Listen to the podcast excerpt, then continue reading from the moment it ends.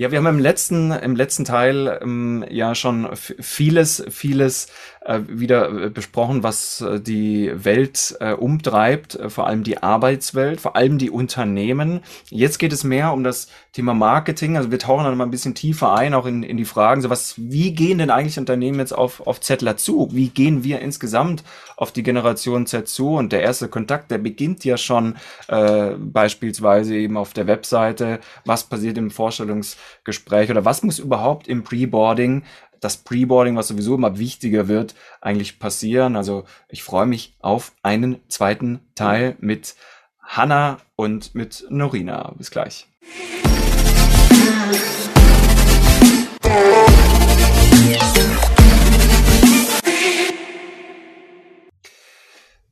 Wie könntest du jetzt, Norina, gerade nochmal äh, zusammenfassen? Du bist ja gerade auf Jobsuche, jetzt spannend für alle, die am Marketing ihres Unternehmens auch arbeiten oder sich gefragt haben, ja, wie bekommen wir sie denn erstmal? Äh, nach welchen Kriterien suchst du denn gerade einen Job? Wann würdest du dich für ein Unternehmen entscheiden? Was, was muss da auf jeden Fall passen? Denn du kennst dieses Unternehmen ja jetzt am Anfang äh, gerade wahrscheinlich äh, interessanterweise noch nicht. Also was muss um, um, unbedingt gegeben sein auf deiner Suche, damit du dich überhaupt bei einem Unternehmen erstmal bewirbst und vielleicht dann auch dich dafür entscheidest? Genau, ähm, das ist eine gute Frage und ich glaube, ich muss erstmal erklären, wie ich nach Unternehmen suche, weil ich weiß nicht, ob das alle meiner Generation machen, aber ich mache das auf jeden Fall so.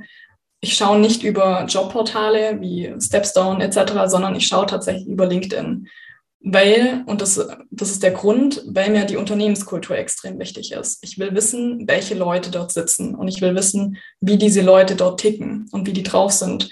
Und da ist LinkedIn eine sehr gute Plattform dafür. Klar, der ähm, prozentuale Anteil der Leute, die auf LinkedIn wirklich aktiv sind und wirklich auch Content posten, ist sehr gering. Ähm, das heißt, man hat also seine Bubble so ein bisschen. Trotzdem finde ich es extrem spannend, dort Leute, auf neue Leute zu stoßen und zu schauen, ähm, was die machen und wie die das vor allem machen und darüber dann auf Unternehmen zuzugehen und zu fragen, habt ihr gerade offene Stellen? Viele haben, es gibt ja auch auf LinkedIn diese Funktion Jobangebote, ähm, haben nicht alle ausgefüllt, aber einige haben das tatsächlich. Und da bin ich auch auf manche ähm, Jobangebote dann gestoßen, wo ich auch gesehen habe, okay, hört sich super an und die wissen auch, wie man mich abholt. Ähm, deswegen, mir ist die Kultur wichtig und LinkedIn ist so eine Plattform, die man gut nutzen kann, um das mhm. zu, zu kommunizieren und auch zu zeigen und mich dort abzuholen. Okay, krass. Ja, das ist jetzt äh, ein ganz, ganz anderer Weg, als wahrscheinlich jetzt viele erwartet hätten. Ähm, ich meine, gut, jetzt sind, sind nicht alle auf LinkedIn, wobei natürlich viele Mitarbeiter, äh, Arbeitnehmer äh, eines Unternehmens wahrscheinlich schon. Ähm, äh, spielt aber irgendwie ein anderer Kanal auch noch eine Rolle? Social, Social Media jetzt gerade mal erwähnt, im Bereich Facebook, Instagram, oder sagst du, nee, das, was, was da ist, interessiert mich persönlich als, als Norina jetzt gar nicht? Also Facebook an dieser Stelle äh, leider nein. Es muss man aber auch dazu sagen, es ist in unserer Generation nicht ja. mehr vertreten. Also davon rate ich jedem Unternehmen ab, tatsächlich, die wirklich junge Mitarbeiter ähm, bekommen wollen. Instagram, TikTok muss man ja jetzt auch schon erwähnen. Ähm, ist, glaube ich, also kommt auf die Position an, die man dann anstrebt. Wenn man Social Media Manager, Managerin werden möchte, sind das durchaus auch Kanäle, die man bespielen kann ähm, ich für mich persönlich ist es jetzt nicht direkt interessant. Und auf LinkedIn ist die Vielfalt dann doch größer, als man vielleicht denkt. Also ja, da sind ja. doch viele dann vertreten, auch aus unterschiedlichen Branchen. Ja, es ist auf jeden Fall ein guter Tipp und ich würde das jetzt rein mit meinen Worten einfach nochmal so zusammenfassen. Du suchst halt äh, letztendlich auch mehr nach Gesichtern, nach Menschen und nicht nur nach Unternehmensnamen, ähm, was ja auch super spannend ist, denn wenn wir uns mal die andere Seite der Kette betrachten, warum Mitarbeiter eigentlich gehen, dann sehen wir ja immer öfters, dass Mitarbeiter in den seltensten Fällen ihr Unternehmen verlassen, äh, sondern eigentlich immer ihren Vorgesetzten. Das heißt, ähm, das äh, Miteinander muss passen und wahrscheinlich wurde das in den anderen Generationen ja auch schon immer gewünscht. Nur, ähm, ihr habt es jetzt schon mehrfach betont, Z äh, sagt, was sie denken und was sie fordern. Und ich finde dieses, dieses Umdenken, was da gerade stattfindet oder angeregt wird, auch durch euch eben äh, unglaublich spannend. Will jetzt aber gerne langsam zum Ende kommen unseres Interviews und habe noch eine Frage an Hanna. Ähm, denn die Frage lautet, was können Unternehmen, die jetzt vielleicht, ich sag's mal in Anführungszeichen, alt eingesessen sind, denn als erstes verändern, um aus deiner Sicht junge Menschen, also in der Regel Zettler überhaupt anzulocken? Was muss ich da in den ersten Schritten tun? Denn wir sind uns klar darüber, äh, du kannst jetzt nicht plötzlich alle Mitarbeiter vom Mindset her so ändern, dass sie sagen, ja klar, wir, wir äh, ticken jetzt so wie die Zettler und lesen alle drei Bücher darüber. Nee, das, das funktioniert nicht immer. Jetzt hast du so einen Großkonzern mit X Strukturen oder vielleicht auch ein alteingesessenes mittelständisches Unternehmen was können diese Unternehmen in den ersten Schritten ändern aus deiner Sicht? Was wäre am wichtigsten, um junge Menschen überhaupt anzuziehen? Ich würde sagen, zum einen, gerade um junge Menschen anzuziehen im Thema Recruiting, erstmal die Hürden bei diesen Bewerbungsprozessen nicht mehr so hoch setzen. Ich persönlich, Norina hat gerade sehr viel über LinkedIn gesprochen, ich persönlich finde den Ansatz über andere Social-Media-Kanäle wie jetzt Instagram tatsächlich, da würde ich auch widersprechen, sehr, sehr smart, um zumindest mal in den Köpfen von den, von den jungen Leuten zu bekommen. Also mein Instagram-Algorithmus hat perfekt rausgefunden, ich interessiere mich für Consulting. Ich kriege wirklich, jede meine zweite Story ist eine Information, hey, da ist ein Karriere-Event hier äh, ist eine Stelle für ein Praktikum und ich finde das persönlich sehr interessant. Ich klicke da auch sehr oft drauf, deshalb hat der Algorithmus wahrscheinlich auch herausgefunden und informiere mich dann über das Unternehmen. Also ich würde das prinzipiell gar nicht mal so ausschließen, da vielleicht auch auf Social-Media-Kanälen neben LinkedIn noch Werbung zu machen, jetzt speziell eher Instagram. Was ich eben auch angesprochen habe, Karrieretage ich finde, das ist eine coole Sache, um mal so ein Gefühl für ein Unternehmen zu bekommen. Das ist das, was Norina vielleicht über LinkedIn durch so Posts macht. Ich finde es aber dann, dann schon zu sehen, wer, wer arbeitet da. Bei so einem Workshop ist es informeller. Es hat nicht so ein, so ein großes, so ein großes Schwert über einem, oh, ich fahre jetzt zu einem Bewerbungsgespräch, ich muss mich da komplett von der besten Seite zeigen. Man hat einfach mehr, mehr Zeit zu schauen, wie passt das Unternehmen zu mir, passe ich da auch rein. Das das finde ich ganz interessant und was ich zuerst gesagt habe mit dem Bewerbungsprozess. Also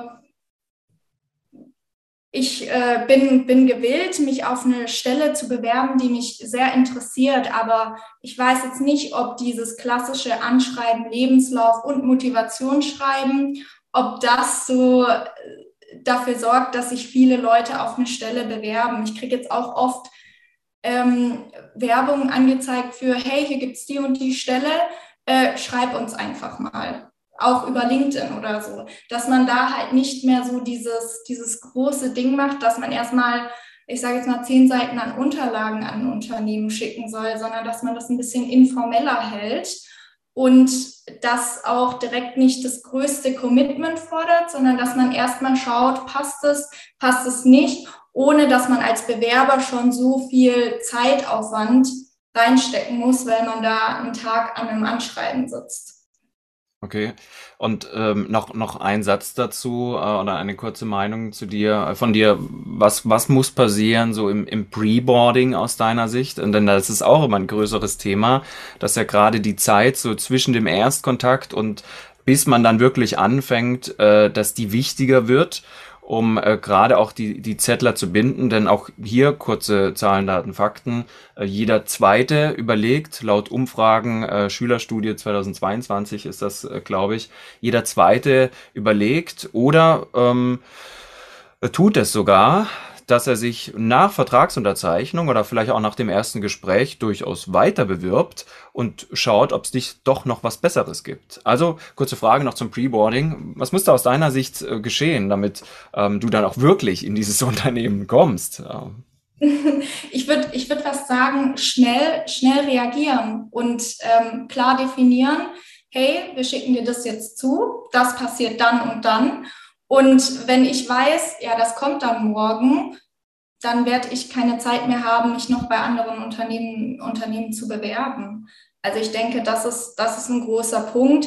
Ich persönlich muss aber für mich sagen, wenn ich ein Gespräch habe, wo ich ein gutes Gefühl habe, dann suche ich auch nicht weiter. Das mag vielleicht typabhängig sein, aber auch wenn ich zurückblicke auf meine Bewerbungsgespräche, wenn ich das Gefühl hatte, das passt nicht 100 Prozent, habe ich weitergesucht.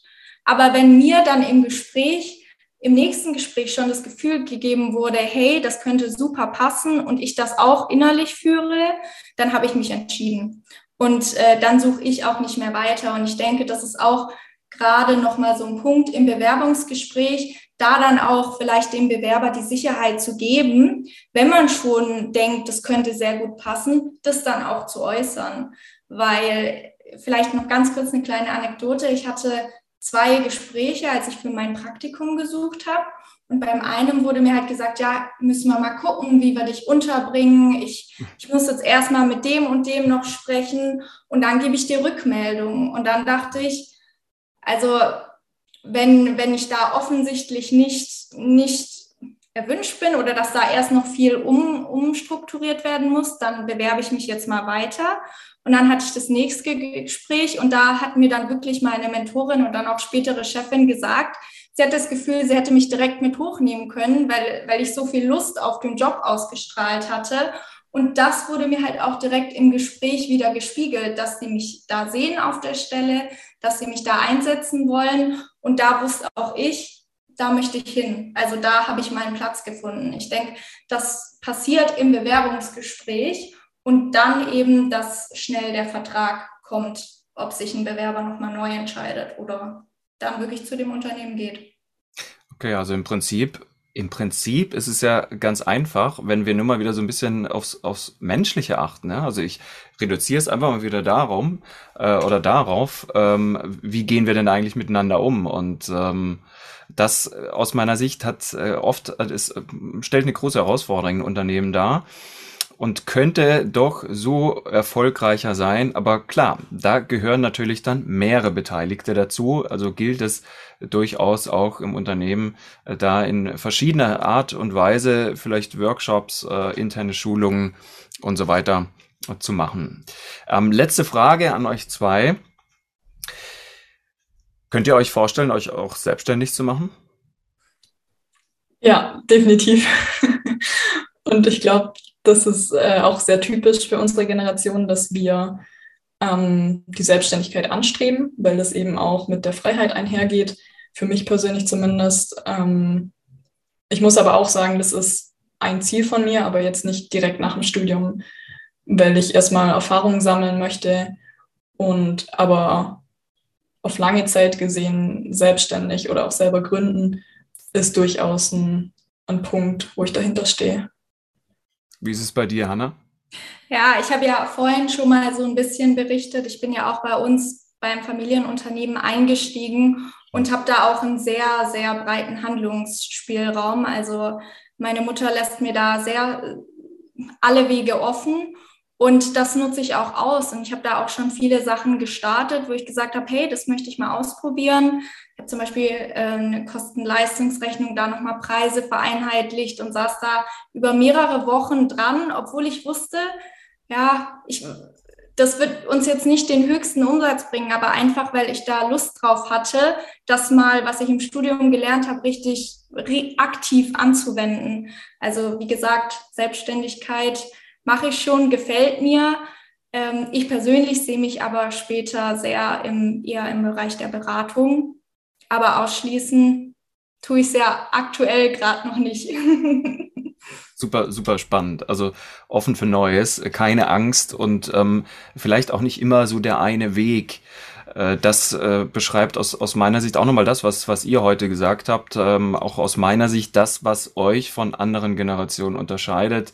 Äh, vor allem äh, dieses keine Angst zu haben, auch mal neue Wege zu gehen. Das habt ihr ja schon bewiesen äh, in, in, in eurem bisherigen ähm, Lebensweg und das ist super spannend. Ich danke euch an dieser Stelle für die unglaublich vielen Eindrücke und sicher auch einigen Tipps durch ähm, eure Erlebnisse, durch eure Anekdoten, die ihr ähm, zum, zum Besten gegeben habt und hoffentlich auch zum Besten für alle Unternehmer, für alle, die jetzt zuhören, allgemein. Ja, es kann auch die, die Fachkraft sein oder vielleicht auch eben, eben der Zettler oder die Zettlerin ähm, der, der sich da neuen Input sucht. Und äh, damit, äh, liebe Zuhörerinnen, liebe Zuhörer, ähm, freue ich mich auf eine nächste Folge wieder und ähm, sag einfach bis dann. Dank euch zwei. Macht's gut. Ciao, ciao. Tschüss. Dankeschön.